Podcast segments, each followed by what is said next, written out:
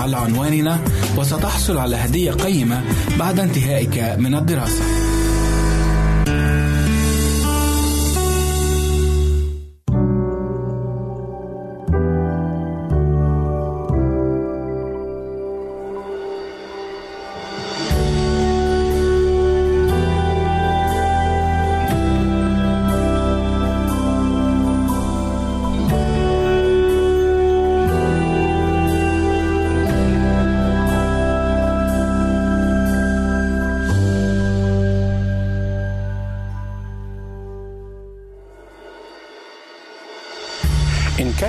الإعجاب العاطفي هو شهاب يحترق سريعا في فضاء الحب.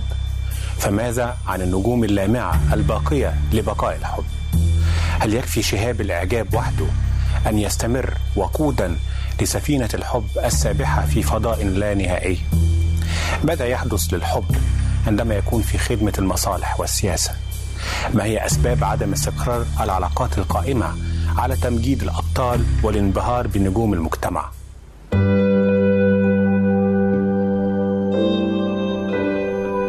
أهلا وسهلا بكم في حلقة جديدة من برنامج علاقات رمادي.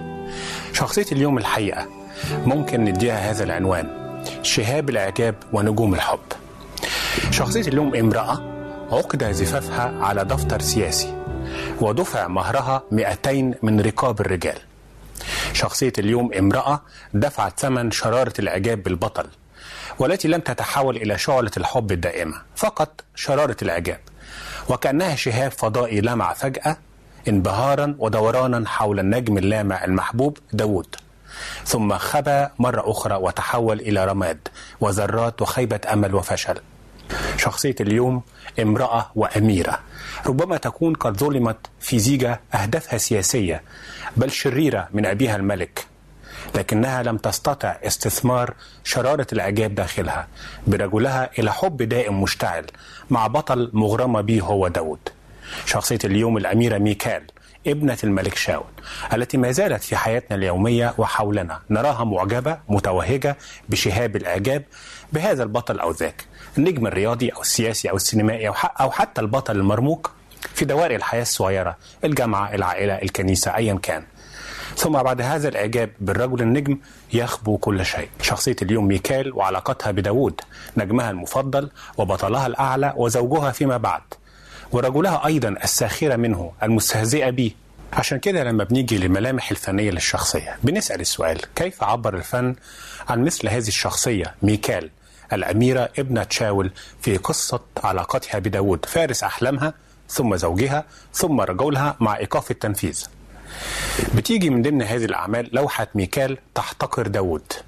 دي للفنان جيمس تيسوت ورسمها سنة 1898 بترصد هذه اللوحة نظرة ميكال من الشرفة مع النساء إلى ما يجري من احتفال بتابوت العهد ورقص داوود أمامه بشكل أثار احتقار ميكال له وهي اللحظة التي قتلت إعجابها العاطفي بداوود. لذلك بنسأل كيف نعرف المزيد عن شخصية ميكال؟ وعلاقة الإعجاب العاطفي بداود ثم الزواج منه ثم علاقة زوجية مع إيقاف التنفيذ ماذا عن الملامح الروحية لتلك المرأة ميكال؟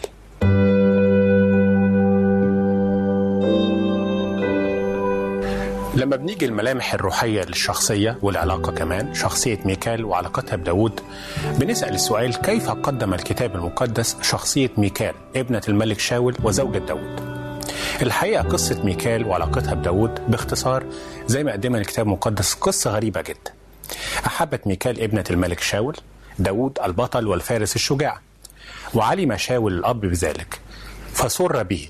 ليه؟ كي يستخدمه لاصطياد داود حيث دبت الغيرة في قلب شاول تجاهه طبعا لنجاحه وشعبيته الجارفة. قرر الملك شاول إعطاء ابنته ميكال زوجة لداود كي يتمكن منه ويتخلص من داود فزوجها له بعد ممانعة داود للأمر في البداية. حاول الملك شاول قتل داود لكن ميكال أنقذته من يد رجال أبيها وهربته كمان. لكن الحقيقة من تلك الساعة قررت ميكال أيضا الانفصال عن داود وذهبت إلى رجل آخر ابتدأ نجمه يسطع اسمه فلطي أو فلطائيل وتزوجته وحدث اتفاق جديد بعد كده بين داود وآخرين عشان يرجع تاني للملك بعد موت شاول. فعادت إليه ميكال مرة أخرى ولم تقاوم شرط الاتفاق اللي وضعه داود بأن تعود إليه. كي يمسك الحكم. بعد عودة ميكال إلى داود مرة أخرى عاشت ميكال في عدم توافق مع داود روحيا ونفسيا. والحقيقة كمان احتقرته عندما رقص أمام تابوت العهد. ومن هنا زادت الفجوة العاطفية والنفسية والروحية بينهم بل لم تنجب ميكال من داود أولادا فقد عاشت منفصلة عنه عاطفيا ويبدو أيضا جسديا وضاع الإعجاب العاطفي الذي كان. عشان كده لما نيجي الملامح الروحية الشخصية بالتالي باختصار نقول الآتي عن ميكال. واحد امرأة معجبة فقط بالاسم. معنى اسم ميكال من يشبه الرب وهو اسم يعبر عن الاعتراف بالإعجاب بالجلال غير المحدود لله. فهي إذا امرأة يحمل اسمها معنى الإعجاب بشكل عام وبالله بشكل خاص. لكن حياتها وسلوكياتها الحقيقة لم تكن تعكس هذا الإعجاب. فهي كانت الابنة الصغرى للملك شاول أول ملك على الأمة اليهودية.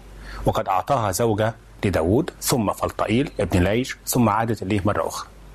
لكن على مدار حياتها بين هذا وذاك لم تبدي ميكال أي إعجاب حقيقي وارتباط بشخص. اثنين امرأة معجبة بنفسها وليس الله. كأميرة بنت الملك شاول كانت ميكال معجبة بنفسها أكثر من الله أكثر من إعجابها بالله. ففي مواقف كثيرة صعبة كانت ردود أفعالها تنم عن إعجاب ذاتي لنفسها وليس الله. فهي مثلا استنكرت رقص داود أمام تابوت العهد واعتبرته نوع من الاستهزاء بمكانتها هي. لم تفرح بنفس الفرحة الغامرة اللي داود رجلها ورجل الله فالفرحة بتابوت العهد ودخول أورشليم العاصمة الروحية للأمة اليهودية آنذاك. آنذاك. ولم تقدر مشاعره المتدفقة من روحه فرحا وابتهاجا بهذا الحدث الجلل. فهي روحيا لم تكن معجبة إلا بنفسها. طيب إن كانت دي بعض الملامح الروحية الفقيرة الباهتة لشخصية ميكال أميرة الشهاب والإعجاب. عشان نكمل شوية الصورة بتاعتها بنسأل ماذا عن الملامح النفسية للمرأة ميكال على مدار أطوار الحب أو مراحل الحب في حياتها وعلاقتها بداود كيف أثرت أيضا ملامحها النفسية أو صفاتها الشخصية على إعجابها بداود نجم المجتمع اليهودي آنذاك؟ والسؤال المهم الحقيقة كيف تحول إعجابها إلى مجرد شهاب سابح في فضاء الخيال وسقط على أرض الواقع؟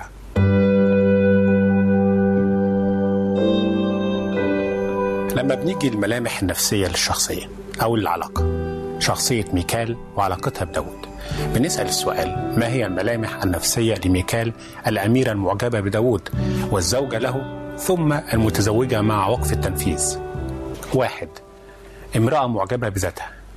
ميكال كانت ابنة الملك شاول أول ملوك الأمة اليهودية آنذاك. وهي بذلك كانت معجبة بنفسها طبعا. هذا الإعجاب اللي بيدفع صاحبه إلى التمركز حول ذاته. فلا يرى إلا نفسه وجماله ومرتبته في المجتمع. وده الحقيقة بيتضح من ردود أفعال ميكال تجاه داود فهي احتقرته لأنه لم يتصرف كملك متعال على الناس عند احتفاله بتابوت العهد بل تصرف بتلقائية وبساطة وعلى سجيته ورقص. ولأن زوجها الملك هو صورة لها تعتبره كده. رفضت ميكال أن تكون صورتها عامية شعبية بهذا الشكل فاحتقرت زوجها. طبعا ما فهمتش البعد الروحي خلف الموضوع. اتنين امرأة معجبة بالبطولة. في علم النفس الحقيقة هناك ما يسمى بعبادة البطولة ال hero worship وهي الحقيقة حالة من الإعجاب الشديد بالأبطال والنجوم في المجتمع بيصاب بها البعض. كانت ميكال الحقيقة معجبة أشد الإعجاب بداود الشاب الفارس الظافر دائما نجم المجتمع. ولكن كان داود بالفعل بطل بالمعنى الكامل. فهو قتل المارد جولياط وهو صاحب الوسامة والرجولة الجذابة. الغريب إنها لم تخفي إعجابها ده بداود بل أظهرته إلى الحد اللي عرف بيه أبوها شاول وبالتالي استخدمه فيما بعد. استخدمه لكي يتخلص من داود. وعندما تعرض داود لمحاولة اغتيال من رجال شاول في بيتها ميكال أهملت ميكال داود بعد أن أيقنت أن الموت ابتدأ يدرك هذا البطل. وأنه مضطر اللي هو داود أن يقضي ربما بقية حياته مطاردا من أبيها. وهنا تخلت ميكال عن داود بحثا عن بطل جديد. توسمت فيه أن يلمع نجمه قريبا وهي التي تسعى إلى النجوم اللامعة دائما. وقد كان فعلا ذلك الرجل هو فلطي أو فلطائيل اللي رأت فيه ميكال أنه, إنه في طريقه إلى الملك. فتركت داود وتزوجت من فلطائيل أو فلطي تماما مثل الشهاب اللامع الذي يدور من مدار إلى آخر إلى أن يحترق سريعا. ثلاثة امرأة غير معجبة بأبيها. المرة دي هي امرأة غير معجبة. ليه؟ لأنه من أسوأ حالات العلاقات بين البنت والأب الحقيقة. هي أن هي أن الأب يكون غير بطل في عينيها أو تكون غير معجبة بأبيها البنت. إمتى؟ عندما تسقط من عينيها صورته كبطل أول في حياتها. طبعا لأن لكل أب وبنت بطولة مرسومة أمامها تماما مجسدة في أبوها في عيون بنته كمان. لكن سلوكيات وتصرفات شاول بشكل عام وأمام ميكال ومعها تصرفاته معها واستخدامه ليها سياسيا بشكل خاص أسقط عنه البطولة تماما من عينيها حيث استغل طبعا إعجابها بداود أسوأ استغلال وحول مشاعرها إلى صفقة سياسية للتخلص من داود بل إنها كانت بين فلطائيل وداود والعكس بحثا عن النجومية. كل ده لا شك إنه إنه فعلا مزق صورة الأب البطل لديها تماما. الأمر اللي جعلها تبحث دائما عن نموذج البطولة في رجال كثيرين. أربعة امرأة معجبة بالوحدة أو العزلة. بعد أن وبخت ميكال داوود على رقصه في الشارع وسط العامه أمام تابوت الرب وبعد الحديث الجاف اللي دار بينهم ورده الراضي عليها نقرأ عن ميكال تقرير حزين مؤلم. بيقول كده الكتاب المقدس لم يكن لميكال بنت داوود بنت شاول ولد إلى يوم موتها. جملة قاسية جدا عن أميرة بدأت بالإعجاب الشديد بالبطل داوود ثم زواجها منه ثم إعجابها ببطل جديد ثم عودتها إليه ثم اتساع الفجوة العاطفية والنفسية والروحية بينها وبين داوود. فالعبارة السابقة الحياة الكتابية بتعني حرفيا أنها عاشت منفصلة جسديا وعاطفيا عن داود الذي كان ينجب من جميع زوجاته إلا هي وكأنها شبه مطلقة اختارت ميكال بكبريائها وعنادها وإعجابها الهائم بعيدا عن الواقع اختارت أن تعجب أخيرا بالوحدة والعزلة النفسية والعاطفية طيب إن كانت دي بعض الملامح النفسية لميكال أميرة الإعجاب كالشهاب في عالم من نجوم الحب فماذا نتعلم منها؟ وكيف نتعامل مع مثل تلك الشخصية أو الإعجاب العاطفي بالبطولة من رجل إلى آخر؟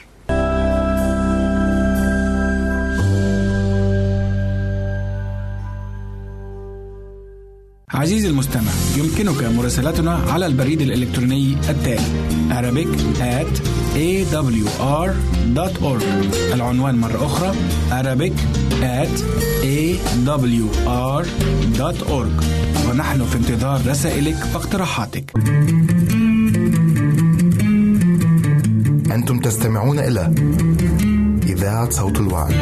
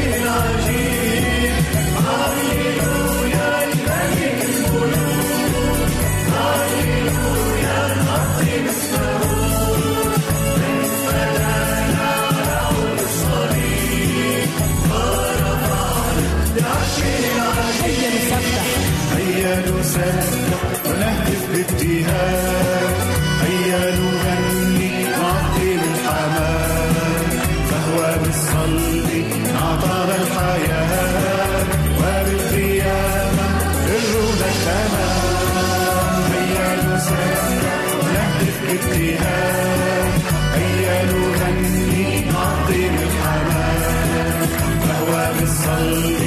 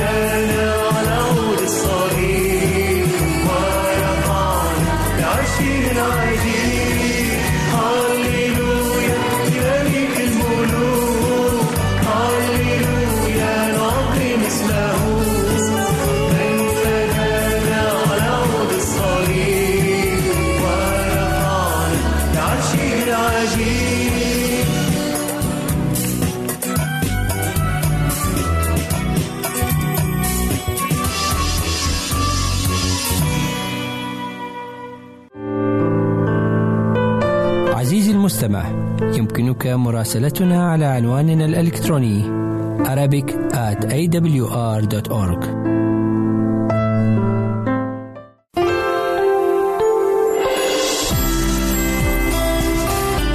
هنا إذاعة صوت الوعد. لكي يكون الوعد من نصيبك. يمكنك مشاهدة هذا البرنامج على قناة الوعد أو على ال website www.l-wad.tv www.al-waad.tv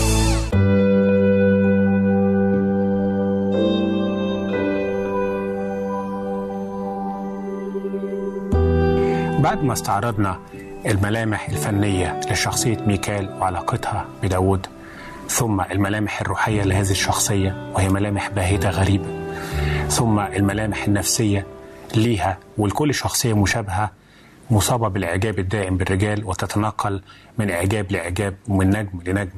بنيجي للجانب العملي وبنسأل السؤال المهم كيف نتعامل مع مثل هذه الشخصية؟ بمعنى آخر كيف نفهم احتياج المرأة إلى البطولة أو الرجولة؟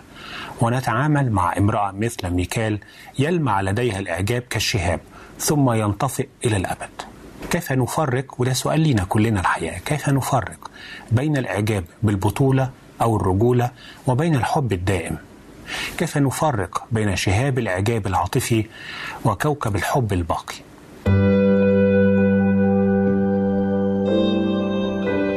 عندنا الحقيقة شقين بيساعدونا في التعامل العملي مع مثل هذه المشكلة أو مثل هذه النوعية أو مع الإعجاب بشكل عام. الشق الروحي والشق النفسي. أولا روحيا. واحد. الارتباط الصحيح يبدأ من الإعجاب بكوكب الصبح المنير. لما بنتكلم عن المنظور الروحي لفكرة الإعجاب العاطفي بين الرجل والمرأة ثم الارتباط القائم على هذا الإعجاب. بنيجي لنقطة لنقطة مهمة جدا جدا وهي إنه لابد يكون في عنصر روحي في الارتباط. إزاي؟ ألف. الإعجاب الحقيقي إيمان. الحقيقة في ناس كتير بيفصلوا بين الناحية الرومانسية والعاطفية عند الإنسان وبين حياتهم الروحية. بل العاطفة والحب وخلافه بالنسبة ليهم بيعتبر إثم. ويعتبر ذنب لا يغتفر. وإنه لابد أن نفصل بين الأمور دي لأن دي أمور دنيوية وعالمية. أما الإيمان فهو أمر روحي سماوي صرف. للأسف الشديد هذه النظرة بتمزق الإنسان من جوه وبتعطيله فعلا إحساس بأنه هو في صراع مع نفسه. علشان كده علشان كده خلينا نقول الآتي. واحد أو ألف إنه الإعجاب الحقيقي إيمان. ليه؟ لأن الإيمان الحقيقة بيعطي أخلاقيات. بيعطي أخلاقيات وايثكس ومعنى لهذا الإعجاب. يعني لما يكون البنت فعلا بدأت تعجب بشاب لو هي على درجة عالية من الإيمان وعلاقة روحية حية مع الرب بتبتدي تضفي أخلاقيات الإيمان على هذا الإعجاب. فيتوطد وبيحفظ احترام وتقدير الإنسان محل الإعجاب. حتى وإن زالت عنه النجومية وبريق البطولة.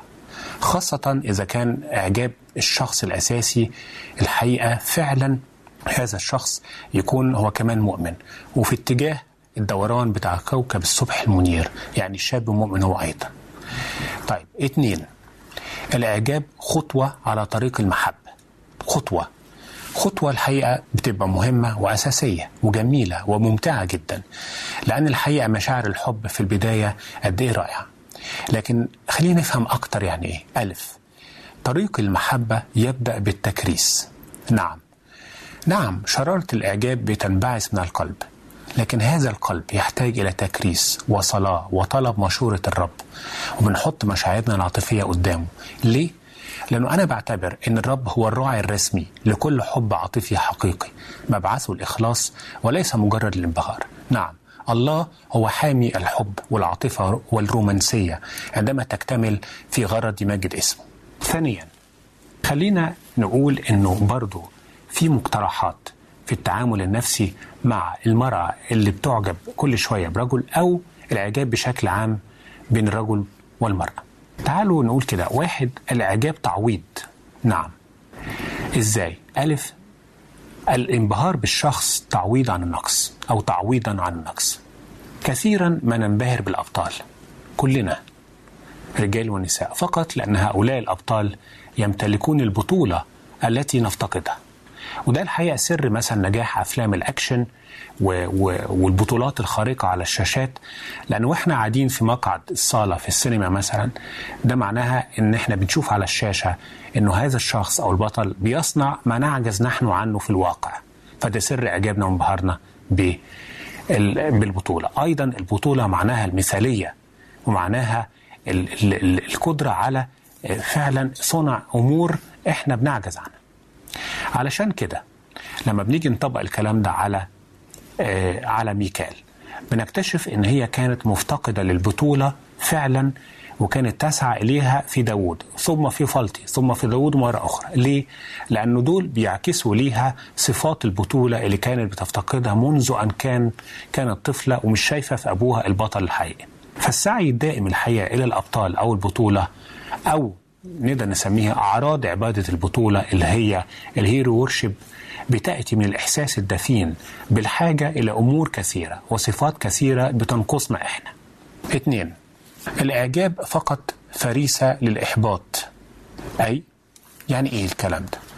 يعني لو توقفنا بس عند مرحلة الانبهار بالشخص الآخر وبصفاته وبلمعانه في المجتمع الواسع اللي بنعيش فيه أو المجتمع الضيق دوائر الصغيرة الصغيرة. داخل البيت داخل العائلة داخل الكلية داخل الكنيسة أيا كان. دايما في أشخاص بيلمعوا قدامنا. لكن إحنا مش شايفين خلف هذه الأشخاص في إيه شخصياتهم وعيوبهم إيه. عشان كده الإعجاب بيبقى ألف توقع عال. توقع عالي جدا. بنحط الشخص في مصاف الحقيقة القديسين. عشان كده إعجاب المرأة بالبطل بيجعله تضع فعلا في مصاف القديسين الكاملين وكأنه شخص بلا خطية. دي بداية الإعجاب. حتى الرجل أيضا لما بيبتدي يعجب بامرأة بيبتدي بشكل عام يعجب بيها إلى حد إنه مش شايف أي أبعاد تانية في شخصيتها. لكن الحقيقة للأسف الشديد عند التعامل على أرض الواقع مع ذلك الرجل لما تعامل المرأة المعجبة بالرجل على أرض الواقع أو ذلك البطل أو الهيرو في نظرها قد يتحول الإعجاب إلى إحباط شديد. ليه؟ لأنه القناع اللي ممكن لابسه هذا البطل أو القناع اللي هي ألبسته لهذا الشخص علشان يفضل مستمر بصورة مبهرة أمامه لما بينزع هذا القناع عن ذلك البطل يبدو الرجل عاديا جدا أو حتى تافها. والحقيقة وقتها بتحصل فعلا نوع من ال- ال- الكولابس أو الهبوط الشديد لكل المشاعر العاطفية داخل المرأة تجاه هذا الرجل وبتصاب بخيبة أمل عالية جدا. علشان كده خلينا نتكلم عن حاجة اسمها مضادات الإحباط. زي كده المضادات الحيوية. الإحباط الحقيقة العاطفي تحديدا شيء صعب جدا وأمر الحقيقة بيؤدي إلى فشل علاقات كتيرة عاطفية لأنه الإحباط بيعني في الآخر هو سقوط الشهاب الإعج- شهاب الإعجاب اللامع ده من أعلى السماوات على إلى أقصى أو أسافل الأرض و... وكمان اللي بيحصل إنه هذه المشاعر لدى المرأة تحديدا بتفقد كل قوتها أو بكل قوتها بتهبط هبوط فظيع. فيتفتت الإعجاب إلى رماد وتتفتت العلاقة إلى ذرات متطايرة في الجو. بالعكس بيحصل كمان نوع من الندم. ندم الشديد لديها إنها هي فكرت في هذا الشخص. عشان كده نقدر نقول ما يسمى هناك مضادات الإحباط. بنذكرها من خلال الكاتبة إيانا كيتون أو إيانا كيرتون. إيانا كيرتون في دراستها الحقيقة بعنوان لماذا تحتاج المرأة إلى بطل؟ نفي أسطورة الأمير فارس الأحلام. وهي الحقيقة دراسة جميلة جدا. وهي بتدعو كل امرأة إنها تشيل من دماغها خالص فكرة فارس الأحلام الكامل. لأنه لا أحد كامل غير شخص السيد المسيح. وبالتالي عليها أنها تعمل الآتي. كل امرأة إما مصابة بعبادة البطولة بتتنقل من إعجابها بإعجابها من رجل إلى آخر من نجم إلى آخر أو إن هي بدأت في مرحلة إعجاب بشخص. عليها إنها تفهم الآتي. ودي كلها إدراكات أو نقدر نسميها مضادات الإحباط. عشان تكون بعد كده العلاقة بتتحول من حب من عاطفة إعجاب عاطفة إعجاب إلى حب دائم. ألف. كل الرجال والنساء لديهم نقاط ضعف. صدقوني مهما أخفى الرجل من عيوب ونجح في لبس القناع خاصة الأبطال المشاهير دايما بيحاولوا يظهروا بصورة مثالية في كلامهم في تصرفاتهم في كل شيء. مهما أخفى هذا البطل من قناع فلا بد من توقع ان به عيوبا. فقط مسألة وقت لاكتشاف هذه العيوب لأنه ببساطة هو بشر وليس كائن آخر. والعلاقات الناجحة العاطفية الحقيقة هي التي يقرر فيها الطرفان المراه والرجل قبول ضعفات بعضهما البعض. أنا اكتشفت ضعفات الآخر والآخر اكتشف ضعفاتي وإحنا قابلين بعض على هذا الأمر. باء كل امرأة تحتاج إلى الثقة في النفس والاستقلالية. ليه؟ لأنه رغم رغم الاحتياج الطبيعي النفسي والعاطفي لدى المرأة تجاه الرجل أو البطل فهي تحتاج أيضا إلى أن تنمي الثقة في النفس من ناحية والاستقلالية من ناحية أخرى. فتجد أن حاجتها إلى الرجل متزنة وليست منجرفة. المشكلة لما تكون المرأة مش واثقة في نفسها وحاسة بالضعف وحاسة بالنقص وغيره بتنجرف انجراف شديد لكل بطل ممكن يعوضها عن كل ما فيها من نقص. لكن لما المرأة تكون فعلا على قدم المساواة مع الرجل في الثقة بالنفس وفي الاستقلالية وفي القدرة على الحكم على الأمور وعلى الأشخاص آه جواها ميل طبيعي للرجل لكن بيكون بتوازن. بتكون عينيها مفتحة كويس قوي على عيوبه إلى جانب مميزاته. جيم كل فتى أحلام أو فارس على حصان أبيض مجرد خيال. لا يوجد رجل كامل فقط رجل طبيعي ناضج. ودائما وأبدا لديه مشاكل وصراعات وعيوب مثله مثل أي بشر والقرار متروك للمرأة إن كانت ستعيش معه على علاته أو ضعفاته أم لا. دال كل نساء العالم تحتاج إلى توصيل مشاعرهن وأفكارهن. التواصل بكل ما في القلب والعقل مع الرجل أمر مهم جدا حتى وإن كانت هناك إحباطات أحيانا بل أيضا الآمال والطموحات والرغبات والمشاعر. كلها تحتاج التعبير عنها للشريك وإلا ستتحول إلى أجسام مهاجمة للأمل والرجاء. أما التواصل وإخراجها وإخراج كل ما في داخل الفتاة أو المرأة إلى الخارج فهو بمثابة مضاد للإحباط قوي جدا. كما أن المشاركة بما في داخل المرأة يشجع الرجل أيضا الكتوم بطبعه على المشاركة أيضا فتبدو ملامح شخصيته أكتر ليها. هاء كل نساء العالم تحتاج إلى حزمة احتياجات؟ نعم. ليس عيبا أو خطأ أو خلل في أخلاقيات المرأة أن يكون لديها احتياجات تعبر عنها مثل الاحتياج إلى الاحترام والالتزام بها واحتياج إلى الشبع العاطفي والجنسي والإحساس بالشركة أو المعية. والصداقة مع الزوج أو الحبيب وربما أكثر من ذلك. كمان البوح المتوازن بهذه الاحتياجات للشريك ومناقشتها بهدوء وود بيساعد كتير قوي على التعامل في العلاقة على أساس واقعي على أرض الواقع. وليس كبت هذه الاحتياجات في الداخل. عايز أختم وأقول في الآخر لكل امرأة ربما تكون معجبة بشخص ما أو مترددة في الإعجاب من شخص الآخر. الإعجاب في حد ذاته ليس أمر خاطئ. ولا, ولا هو شيء أثيم لأن كلنا عندنا هذا الإعجاب عندنا هذا الميل إلى الجنس الآخر. الإعجاب بمجرد صفات شخص فعلا قادر وقوي ومؤثر وإنسان محترم في حد ذاته مش خطيئة. ربما يكتمل هذا الإعجاب بمزيد من الحب عند تبادل العاطفة أو ربما لا يكتمل لكن في النهاية وجود طرف ثالث في الإعجاب وهو الله. يستطيع أن يوازن أو يضع التوازن في داخل قلب المرأة بين الإعجاب كشهاب ممكن يسقط على أرض الواقع ويتفتت أو أنه يتحول إلى علاقة حب دائمة تعي وتدرك ومتوازنة جدا بين العيوب وبين الإيجابيات. وإلى حلقة قادمة إن شاء الله.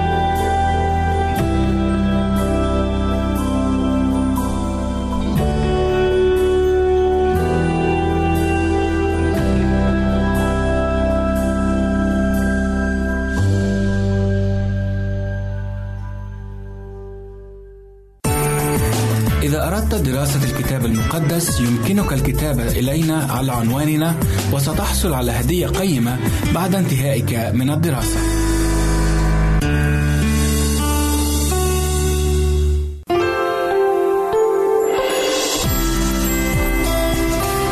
هنا إذاعة صوت الوعد. لكي يكون الوعد من نصيبك.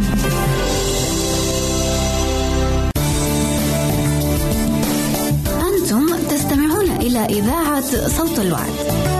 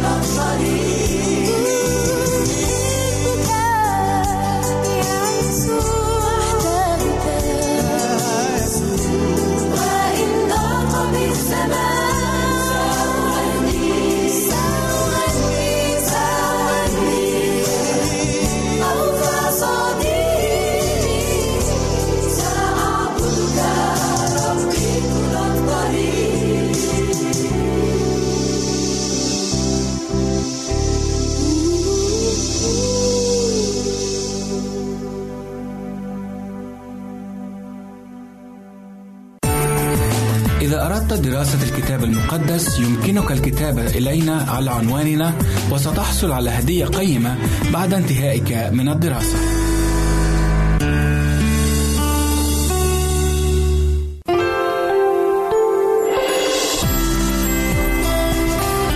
هنا إذاعة صوت الوعد. لكي يكون الوعد من نصيبك.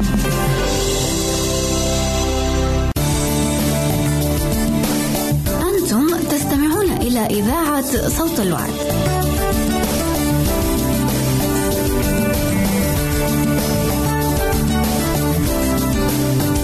أهلا وسهلا بكم أحبائي المستمعين والمستمعات في حلقة جديدة من برنامجكم أمثال الحكيم. حكمة النهاردة مأخوذة من سفر الأمثال إصحاح 11 وعدد 13 يقول سليمان الحكيم الساعي بالوشاية يفشي السر والأمين الروح يكتم الأمر. حكمة النهاردة أحبائي حكمة لذيذة قوي وبيقارن النهاردة بين اتنين. والنهاردة بيقارن بين اتنين. واحد بيسعى بالوشاية والآخر يكتم الأمر. وكلمة يسعى بالوشاية يمكن تكون بالنسبة لنا كلمة عادية. لما نيجي نحاول نفهمها زي ما اتكتبت باللغة العبرية بنلاقي إن هي ليها معنى جميل جدا جدا ومعنى عميق قوي. يسعى بالوشاية الترجمة الأصلية بتاعتها هي البائع المتجول بالوشاية. وحين حاجة غريبة يعني إيه بائع متجول بالوشاية؟ كأن هنا بيوصف الكتاب المقدس سليمان الحكيم بيقول إن في ناس عاملين زي الباعة المتجولين. إحنا عارفين الباعة المتجولين. الباعة المتجولين اللي هم ملهمش مكان اللي هم بيروحوا من مكان لمكان من حارة لحارة شارع لشارع من مدينة لمدينة بينتشروا في كل الأماكن ملهمش مكان معين يجلسوا فيه. ده اسمه بائع متجول. وعشان هو متجول بيجول في كل مكان. بيقول بقى الكتاب هنا إن في ناس بيتجولوا بس بيتجولوا عشان إيه؟ مش عشان تجارة مش عشان عمل مش عشان حاجة مفيدة. للأسف دول بيتجولوا زي البائع المتجول عشان يعمل وشاية ويفشي السر اللي هو أؤتمن عليه. ودي حاجة غريبة جدا جدا. وإحنا بنلاقي هنا مشكلة من المشاكل العميقة اللي موجودة في المجتمعات. ودي مشكلة مش حديثة. دي مشكلة هي من أيام سليمان الحكيم يعني ألف سنة قبل الميلاد من 3000 سنة. وما زال طبع الإنسان هو هو للأسف إفشاء السر. فضح الناس. دي مشكلة ومرض موجود في المجتمعات وبيبقى خطر جدا جدا جدا لما كمان بيكون موجود داخل الكنيسة داخل المجتمع المؤمن داخل الناس اللي المفروض هم يكونوا أكتر ناس يحافظوا على سر الآخرين. الساعي بالوشاية. يفشي السر. طيب الساعي بالوشاية بيعمل كل محاولة إن هو يقول أسرار الآخرين مع إن الكتاب حذر وأكد في سفر اللاويين عن هذا الأمر. لو قرينا في سفر اللاويين 19 وعدد 16 ربنا بيكلم شعب بني إسرائيل ويقول لهم إيه؟ لا تسعى في الوشاية بين شعبك. لا تقف على دم قريبك. أنا الرب لا تسعى بالوشاية. ما تحاولش إن أنت يكون عندك كده حب إن أنت تظهر عيوب الآخرين للآخرين. وأنا صغير كان ويمكن اغلبنا برضو مر بالحكاية دي كنت عندنا طالب كده كان الجاسوس بتاع المدرسين. كان دايما يقعد يراقب وقت الحصص لما يكون في فراغ هو يقعد مين يتكلم مين عمل صوت عالي مين عمل كذا. وأول ما المدرس يدخل يبتدي يديله التقرير يا أستاذ فلان عمل كذا يا أستاذ فلان ضرب فلان يا أستاذ ده عمل كذا يا أستاذ فلان. وكان كل الفصل بيكره هذا الشخص. ليه؟ لأنه كان كل شغلته أنت بتعمل إيه؟ قاعد رقيب بس على الناس عشان تقول العيوب عليهم. وطبعا كانت النتيجة إن إحنا بنتعاقب عقاب شديد جدا جدا من المدرسين بسبب وشاية هذا التلميذ. تخيل بقى يمكن واحد يقول آه ده إحنا كنا صغيرين. بس ما بالك بقى إن الموضوع ده لسه بين الكبار كمان. لسه لحد دلوقتي في ناس كل عملها إنها تفشي الأسرار. وما يعرفوش خطورة اللي بيعملوه. للأسف اللي بيعملوه حاجة سيئة جدا جدا جدا. والوشاية كون اللي الإنسان بيقول أسرار الآخرين بيفضح أسرار الآخرين كون إن هو بيحاول ما يحتفظش بسر جواه دي ليها نتائج خطيرة جدا.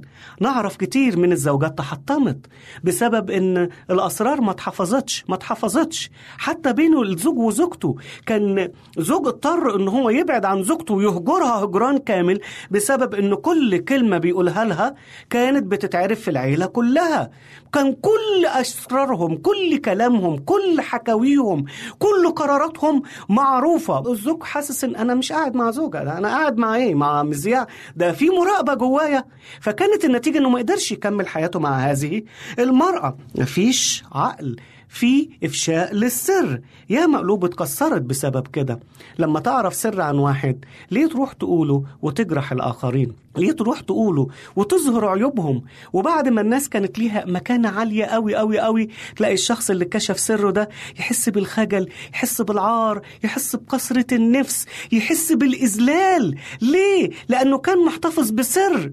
ولكن في إنسان ما ما صانش هذا السر. في إنسان ما ما كانش عاقل كفاية كان خاين للأمانة. وخان هذا الشخص وقال السر اللي عليه ياما علاقات فسدت بين الأصدقاء وبعضيها. بسبب إيه؟ إن مفيش سر اتحفظ. إن أنا أقول كلمة والكلمة ما تتحفظ ولا غيرها عارفها. فلو الإنسان فقد الثقة في الآخرين خلاص مفيش علاقة بعد كده. إذا مفيش ثقة يبقى إزاي يكون في علاقة؟ ده اللي ربنا بيعلمه لنا. وهنا بيقول إن الساعي بالوشاية يفشي السر. إيه السبب؟ لأن الإنسان ده اللي بيسعى بالوشاية اللي بيدور على الناس عايز يدمر الآخرين.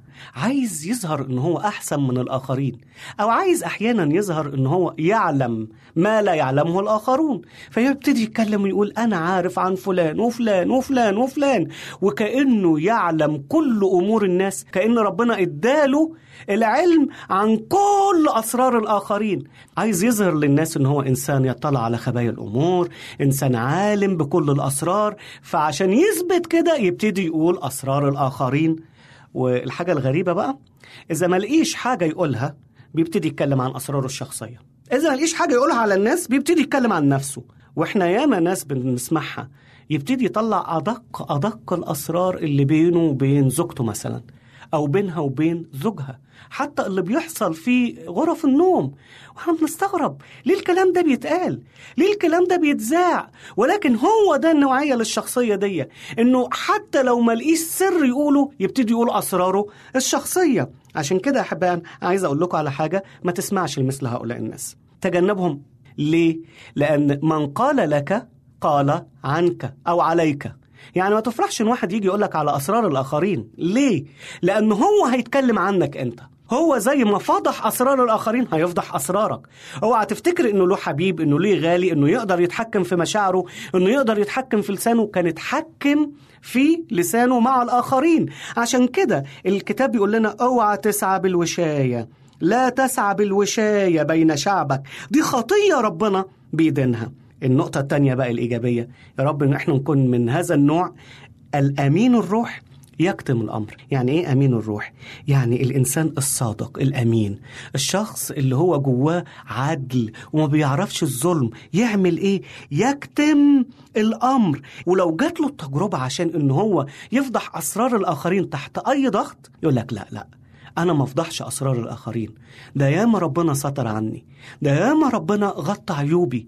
وفي ناس من قداستها وناس من علاقتها طيبة مع ربنا حتى لو تعرف أسرار تؤدي إلى إنقاذها من المشاكل ما تقولهاش. ليه؟ يقول لك لا أنا منقص نفسي من مشكلة وأفضح الآخرين وأحطه في مشاكل تانية.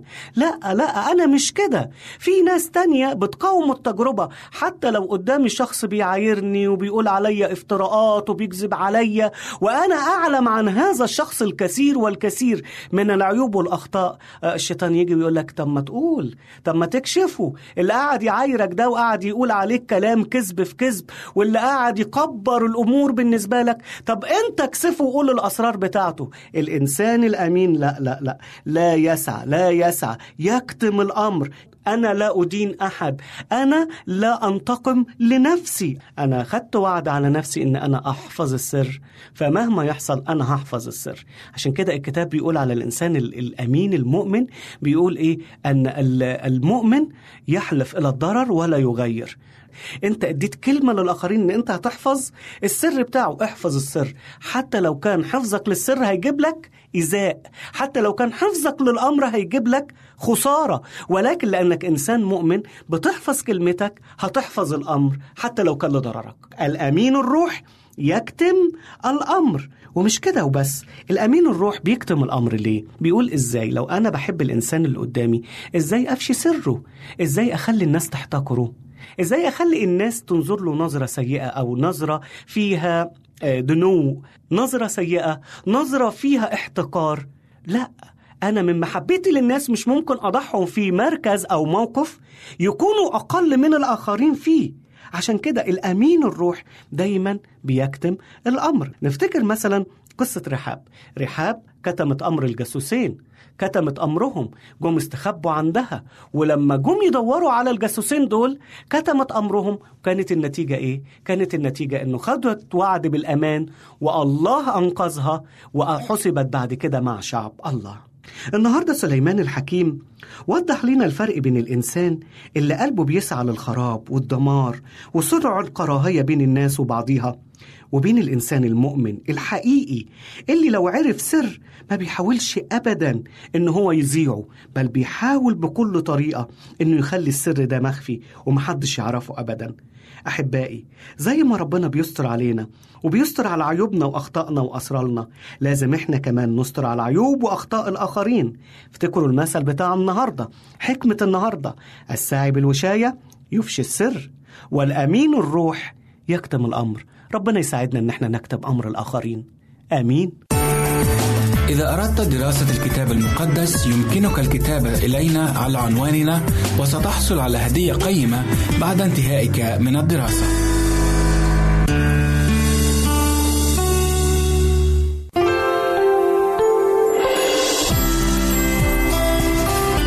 هنا إذاعة صوت الوعد. لكي يكون الوعد من نصيبك.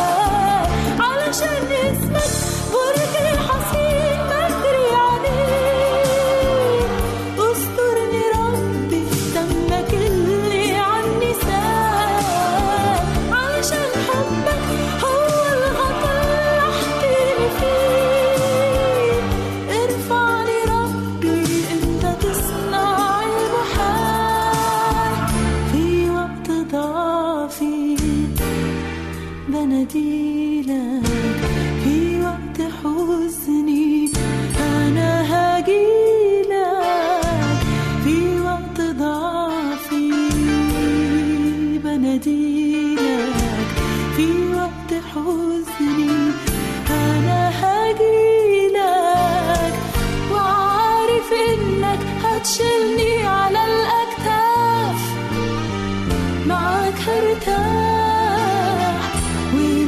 أخاف.